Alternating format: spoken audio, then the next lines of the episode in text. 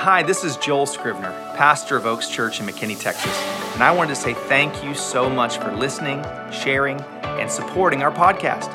I know that today's message is going to inspire you, challenge you, and empower you to fearlessly follow Jesus like never before.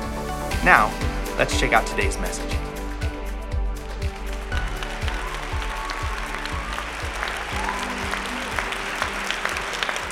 Good morning. How are you guys today? It's good to see all of my favorite people all in one place. Today, we're going to conclude our series, Wisdom for Life. I'm uh, really excited about this message. This is the one I've been kind of gearing up for, uh, my favorite chapter in the book. If you're taking notes today, the title is Pressure Can Bust Pipes or Create Diamonds. Pressure can bust pipes or create diamonds. Our opening scripture today is James chapter 1 verse 2. But just to preface it a little bit, James is the half brother of Jesus. He is the pastor of the church in the city of Jerusalem, and not just the church, like the entire city church. Uh, it's said that he was he would pray so much, and when he prayed, he liked to get on his knees. But whenever you looked at his knees under his garment, they were as hard as a camel because he was down on his knees so often. And he writes this letter, and his main goal in this letter is spiritual maturity. And you'll notice that there's over 50 imperatives. What do I mean by that? He doesn't suggest. James loves to command. He doesn't just give an opinion, he likes to tell us exactly what to do. And he's dealing with some spiritual immaturity in the church, problems that they are dealing with in that day and age. But as you read the book, we still deal with a lot of the same issues. Humanity is still humanity. Nothing is new under the, uh, under the sun. Things that people dealt with long ago, we're still, still dealing with now. So this letter is highly uh, prevalent and it's definitely necessary for today in our, in our world. See, God's goal for us is maturity. You know, it's a tragedy if you see a child and they never mature. We are all called to mature. And we're not called to compare ourselves to other Christians. We're called to compare ourselves to the Word of God and to the Son of God. I got in trouble over and over and over again growing up because I would compare my performance next to the person next to me. And I'm like, well, I'm not doing as bad as him. My dad's like, no, Brandon, I'm not comparing you to them. I'm comparing them to you. I'm comparing you to the Word of God. Like, this is the goal, is maturity. So, how does James open up his verse, his book? Verse 2, he says, Consider it a sheer gift, friends.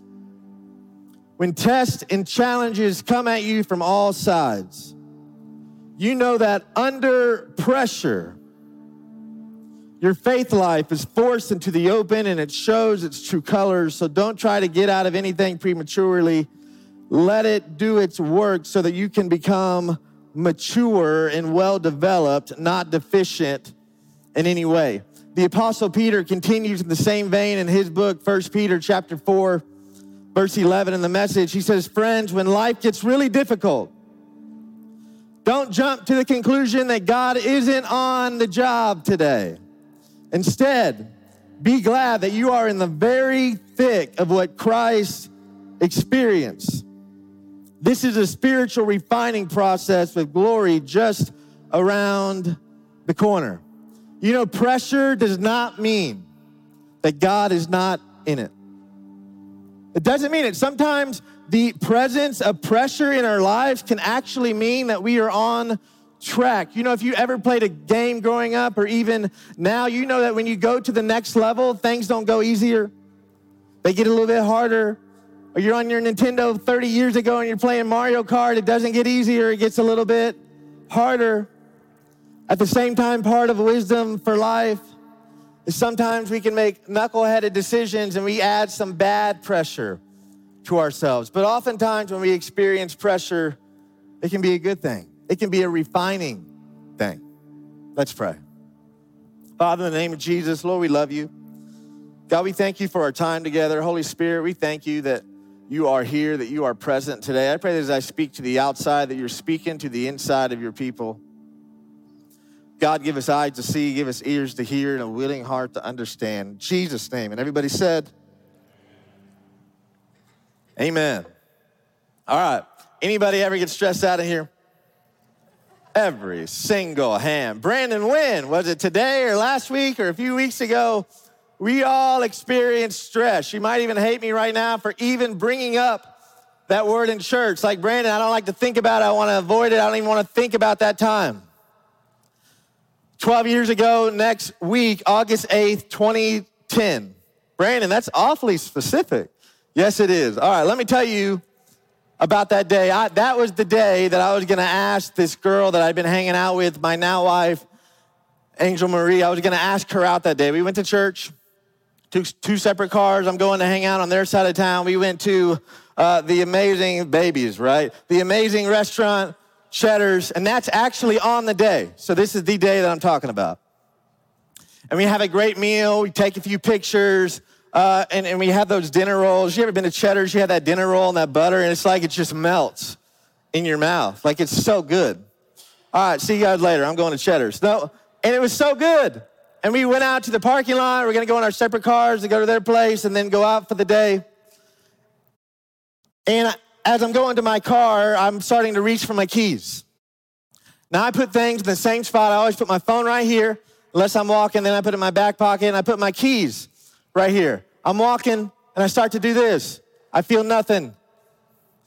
And on the outside, I'm playing it cool, but on the inside, I am going a million miles an hour. Like, where are my keys? Like, I'm thinking, did I leave it inside? I went inside real quick, checks the booth, asked the hostess. They hadn't seen anything. See, let me tell you, I have learned that when I get stressed out, the first thing to go are my keys. They're always in a totally different part of the house, a different part at work. Maybe I'm out in about a couple years ago, we were moving from house to house, and I had the bright idea that we could still move ourselves. I even went to work that day. I went to work, I packed, we, we already kind of had everything organized, but we're putting everything on the truck. Man, what a boneheaded decision. Uh, and this was just a couple years ago. And we're starting to take stuff out. I remember around 8:30, 9 p.m., we got to the fridge, and we kind of pull the fridge out, and there's a little wire right here, or a little cord where it's connected to the water, and I didn't even think to turn the water off.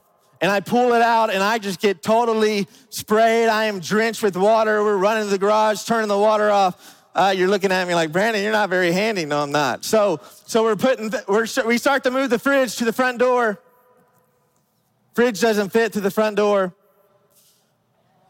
Get our screwdriver, start unhinging the screws in the door, and we start to take it off. But of course, there's one screw that doesn't want to come off. It's like it was meant to tick you off. Like, oh my, it's like it's just been waiting. I can't wait till they try to take every other screw off and then they try to take me off. I am not going anywhere. And man, I yelled, said, forget it. Let's just get a new fridge. We, we don't even need this fridge. This fridge came with the house. It's not even that nice. Let's get something else. Buddy came over. He helped us get the door off, and we hadn't even eaten. We normally eat 6 to 7 p.m., uh, like clockwork every day. And, and uh, I'm like, you know what? Let's get some food. Chick fil A still open. Amen. And we go to, uh, I go to get, reach for my keys. Now, in our house, I put my keys in the same exact spot every single time. And I reach around, it's not there. I go to my nightstand in my bedroom, it's not there. I go to my backpack, I go to the jeans that I wore that day. I'm starting to look everywhere. And finally, I'm checking all the drawers, and then I go to the one drawer that's not assigned to anything. It is the classic junk drawer. It's where, I mean, it's like the junk drawer is necessary. Like you gotta have it. You gotta have one. And this is for everything that doesn't have enough of it for its own drawer. And there are my keys sitting in the junk drawer. Back to August 8th, 2010. I'm feeling around. I, I look at my car. There's my keys in the ignition, doors unlocked, car running. But don't worry, nobody wanted to steal my luxurious 2005 white Dodge Stratus. Nobody wanted it. They just left it in the parking lot. And I, uh, we, we, that's more trouble than it's worth. We don't need that. And there were my keys. Man, we all deal with stress. We all deal with pressure in our lives. So, how do you feel about stress? If I were to sum up stress into two options and how you feel about it, which statement would be more accurate? A, stress is harmful and it should be avoided, reduced, and managed. Or B, stress is helpful and should be accepted, utilized, and embraced. 85% of Americans and probably 85% of the people in this room said, A, stress is harmful. Like we don't want anything to do with it. We avoid stress. But what is stress? See, we tend to put and lump everything bad together and we call it stress, the stress ball. We don't want anything to do with this, but that's too broad. Let's define it this way stress is what arises when something you care about is at stake. You see, stress and meaning are really closely linked. They actually go hand in hand. Have you noticed you don't stress about the things you don't care about? And you can't create a meaningful life without having some stress. That's why you stress about your kids. That's why you stress about your job. That's probably why you probably stress a little bit about your relationship with your manager. Maybe you stress a little bit about your physical health. These are all important things to you. See, but it's better to chase meaning than avoid discomfort. So, how did Jesus handle his high stress moment? Luke chapter 22, verse 39. This is the night before Jesus is crucified for everyone in here and he's having his last supper and it says then accompanied by the disciples jesus left the upstairs room and went as usual to the mount of olives and there he told them pray that you will not give in to temptation. He walked away about a stone's throw and knelt down and prayed father if you are willing please take this cup of suffering away from me. Yet i want your will to be done not mine. And then an angel from heaven appeared and strengthened him and he prayed even more fervently. This is after the angel shows up. And he was in such agony of spirit that his sweat fell to the ground like great drops of blood. And at last he stood up again and returned to the disciples only to find them asleep, exhausted from grief. Why are you sleeping? He asked them. Get up and pray so that you will not give in to temptation. Jesus was suffering from a medical condition at this time called hematidrosis and it only occurs in people that are in a highly emotional state. When the stress is very high, when the pressure feels like it's coming from all angles, that everything on the outside is affecting you on the inside. And Jesus is so stressed out that he starts to sweat blood. But as you read your Bible in Matthew, Mark, Luke, and John, whenever you see Jesus in a stressful moment, in a pressure packed moment, you never see him run away. You always see him go head on.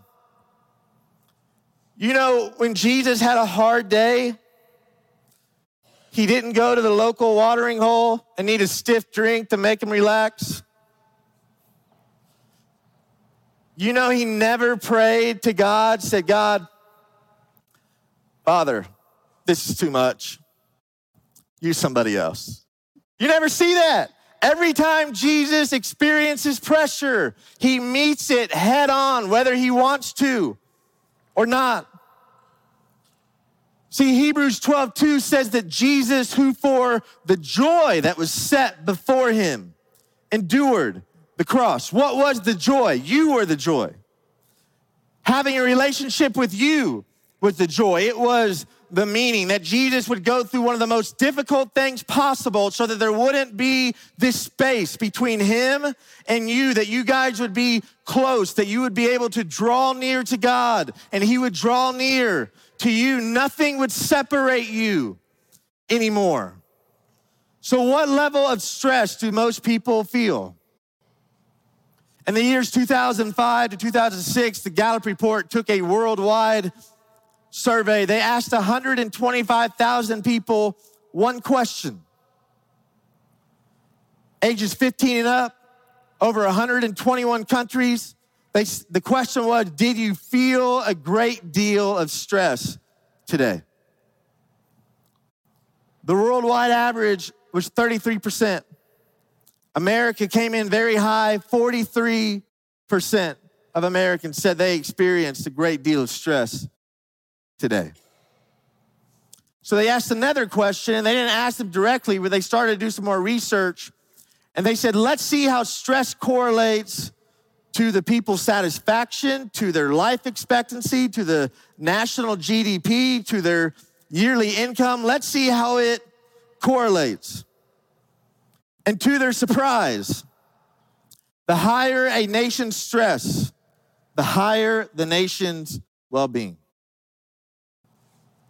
Higher stress meant you lived a longer time, you had more money, you were a little bit more satisfied with life. See, it turns out that a meaningful life is also a stressful life. See, when I look back at my life, I see all the butterfly moments. What do I mean by that? I mean those moments when I had a pit in my stomach when I was feeling the butterflies. It could have been a playoff game at school sports. Maybe it was about to be coming on stage in a theater play in high school. Maybe it was on that day, August 8th, when I was proposing to my girlfriend, Angel. Could be coming on stage now. Could be a number of different things. I remember the butterfly moment. See, at the end of life, you're not going to be sitting down recalling all the moments of relaxation you had. You're not going to remember how great Stranger Things was or Breaking Bad was, although you probably will, like whatever it is.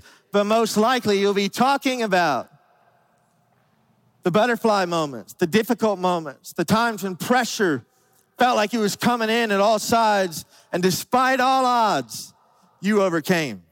Man, that's what I'm gonna be, that's what I am gonna be talking about. See, the biggest problem with trying to avoid stress is how it changes the way we view ourselves and the way we change the way we view our lives.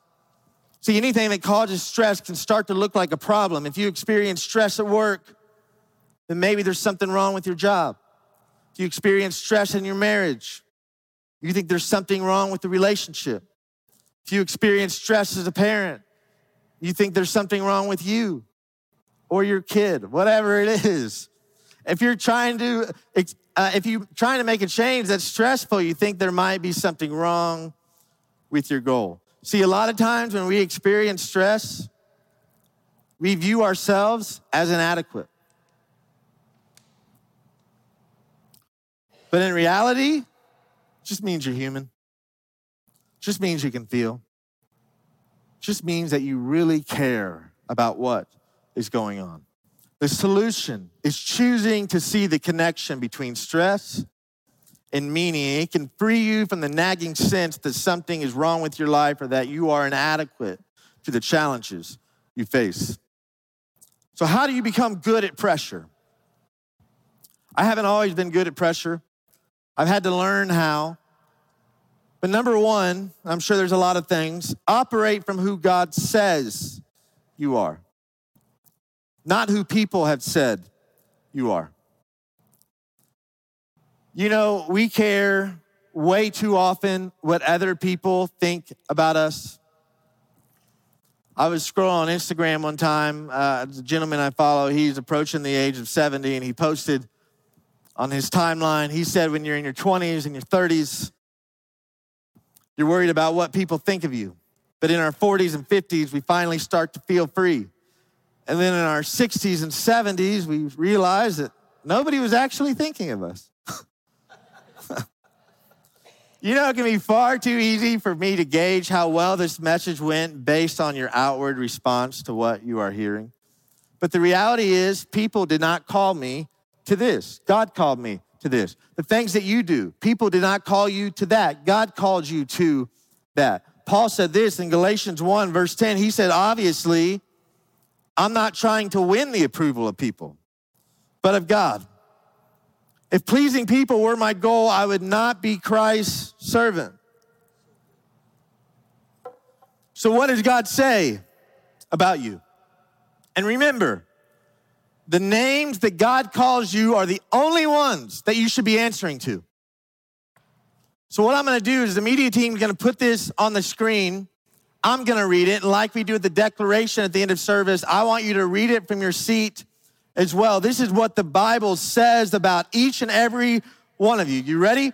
I am God's child and the righteousness of God in Christ Jesus. All things work together for my good because I love God and am called according to his purpose. God will finish the work that he started in me. I don't have a spirit of fear, but a power, love, and a sound mind. I have been redeemed, forgiven, given purpose, have hope, am alive with Christ, and am seated with Jesus in the heavenly realms. I am chosen, blameless, set free, healed in my spirit, soul, and body. I am over, overcoming, protected, qualified, loved, and victorious. That's who I am. And you got to operate from what God, who God says you are, and not just what other people say you are. When you read that aloud to yourself, and there's been years of my life where I had a sheet of confessions and I said it every day before I left my bedroom. Because I wasn't going to leave in my identity. I was going to leave in God's identity for me. Number two, run towards stress, not away from it. Gentleman I follow, he's pastored in England for decades. His name's Paul Scanlon. He said, if something excites you, run towards it. This next part changed my life. If something excites you and scares you, then run twice as fast. Don't run the other way. Don't slow down. Don't pause and think about it. No, just take off twice as fast. Run towards stress, not away from it. What did Paul say about this? Philippians 3:12. He said, I don't mean to say that I have already achieved these things or that I have already reached perfection, but I press on to possess that perfection for which Christ Jesus first possessed me. Man, I love that phrase, I press on. It, it really means I follow after. It's a hunting term. And it describes hunter who will do anything to catch the game, to catch the animal that they are after. They will wake up super early. They will camp for days. They will spray deer urine on themselves. See, that's where you lost me. I went the whole other direction. They will do anything to get the animal. Paul said, in the same way, I press on. I follow after. I have the same intent that when pressure comes, I don't back away, but I run towards it. See, over and over in scripture, God calls people into stressful situations. He called Abraham to a new country, Moses back to Egypt to confront Pharaoh, David to attack Goliath. And David didn't run from Goliath, he ran to Goliath. Jonah to a city that he despised, Jesus to the cross, and Paul to the Gentiles. God specializes in stressful situations not comfortable environments. This is what he specializes in. This is what he's all about. He's calling you forward. And you've got to learn how to welcome stress. See, there's a few responses that you have when you experience pr- uh, pressure and stress scientifically. I'll address three of them, but right now I want to address the first two. There's a challenge response, and there's a threat response. The challenge response is the ideal response. It gives you energy. It helps you focus. It encourages you to act. But the stress response is what we all hate, or the threat response is what we all hate. It's, it's when you have a fight or flight response, and psychologists call this a threat response. It's an entirely different kind of response. But really, just to break it all down, the main thing or something that they these both these responses have to do with is your heart. See, when you have a threat response, your blood vessels constrict because your body is anticipating harm. And if somebody cuts you, if a wild animal comes at you, it helps your chances of not bleeding out before help arises so the blood vessels shrink. But whenever you have a challenge response, the opposite happens. Your blood vessels expand, your blood beats harder, you have a greater blood flow throughout your body. I mean, that's important. That, that's a healthy way to go about things. The challenge respond, and you stay relaxed and you have a stronger beat, but each time your heart contracts, it pumps out more blood. See, when I experience stress, when I experience pressure, man, this changed the game. And I felt like this was a threat response. And I felt like I was shrinking or getting smaller or I wanted to run from the situation. I would just kind of say out loud to myself, Brandon, Holy Spirit, still with me, still here. And this is a challenge. This isn't a threat. Man, when I hear those words, when I say those words, my body has a totally different reaction to stress. See, this new mindset tips the balance from I can't handle this to I've got this. From I wish I didn't have to do this to I can do this. Engage your stress, run towards it, not away from it. Number three, don't retreat in isolation, but align with your people. When God created Adam, the first thing that was not good was not sin. The first thing that was not good was the fact that Adam was alone. Yet Adam was with God. And God is saying, This isn't right. You know, one of my favorite worship songs growing up was God, All I Need Is You. I love that song. But the first instance in scripture is no, you need a little bit more. You need companionship. You need to align with other people, with, with your people.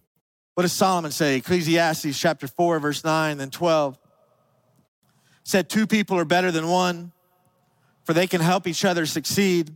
Verse 12, a person standing alone can be attacked and defeated, but two can stand back to back and conquer. Three are even better, for a triple braided cord is not easily broken. Man can be all too easy for me. I'm an introvert by nature. Add that to this uh, equation that I was an only child, and sometimes I can feel self sufficient. like maybe I don't need some other help or some somebody else's entertainment or or anything like that, but I'm still a human and I still have all the same emotions that you have. And I got to remind myself that I'm not supposed to go through this alone. And I'll go to my wife about things or leaders in my life about things. They'll give me advice or counsel me and pray for me, whatever it is that they feel like I need in that moment.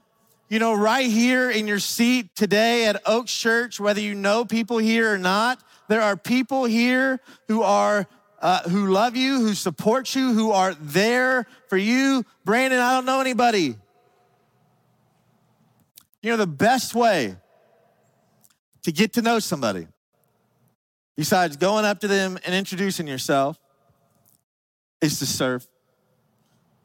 Man, if I ask any of our volunteers in the room, if you want to have friends here at Oaks Church, man, the best two ways are to start serving. We got an Align class next Sunday at 9:30 a.m. You go to oakschurch.com slash align. What is align? It's our membership class. It's a one-time where you get to know us, we get to know you. It's the on-ramp to serving. Maybe it's joining a small group. You go to oakschurch.com slash groups. You start to get to know the people here. Start to experience life and do life together. See, scientifically, this is the third response. This is the tend and befriend response. When you choose to help others over yourself.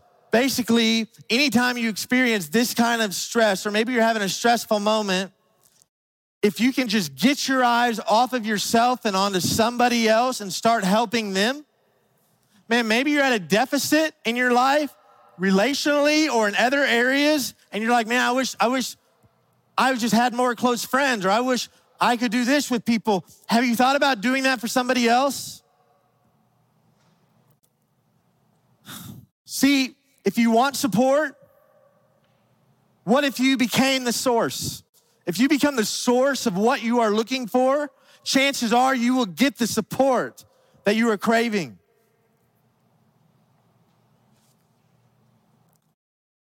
There's a guy named Kevin, And he was, he put on social media this story a few weeks ago, and he was traveling in Midway, Florida. He was going to one of his favorite places. He went to Waffle House, and he walks in, he's by himself, and he sees this another man sitting by himself, and he's got these $1 bills, these $5 bills, and he's got these notes he's writing. So uh, Kevin walks up to, the, to this man, and he's like, hey, introduced himself. He's like, so what are you doing? What's, what's the money for? What's the notes for?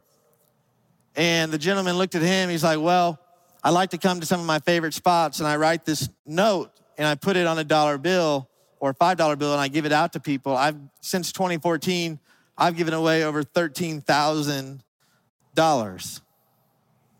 So Kevin asked about the note. He said, What does the note say? And it says, Love everybody. He said, See, Kevin, when my mom died, she wrote me one last note. Or she said one last phrase to me. It was three words. Kevin, she didn't say, I love you. She said, Love everybody. See, when you choose to love the people in your life, despite how you feel, you'll start to get the support that you crave. Don't retreat in isolation, but align with your people. See, when you do these three things consistently, you will grow your capacity. Man, I love that word capacity. You know, you can grow as a person. You know, there's things that I struggled with three years ago, a year ago, six months ago, 10 years ago that I don't struggle with anymore. It's like God can put more stuff on your plate when you actually say yes to what He's putting in front of you. See, when you say yes to God, you will grow in your capacity, you will grow in your ability to handle things. There's a Navy SEAL maxim that when you're on a run, when you're on a workout, when you're mentally fatigued, whatever it is, that when you feel like you're done, they tell you you're only 40% done. You got an entirely other levels to your capacity that you haven't even tapped into yet. See, we like to say here at Oaks Church, no lids. What does that mean? It means to dream big. It means to pray big. It means to not put a self imposed limit on what you feel like you can do. If you continually embrace pressure, you will increase your capacity for it. Like you, there's things in my life that I used to not be so good at, but the more I say yes to it, the more I work on it, I start to get a little bit better at it. You know, when you think about yourself one, three, five years ago, and especially five years ago, all right, think about it. I hope you cringe just a little. Because cringing means growth. It means you're not the same anymore, that you're getting better, that you're going onward, that you're moving forward.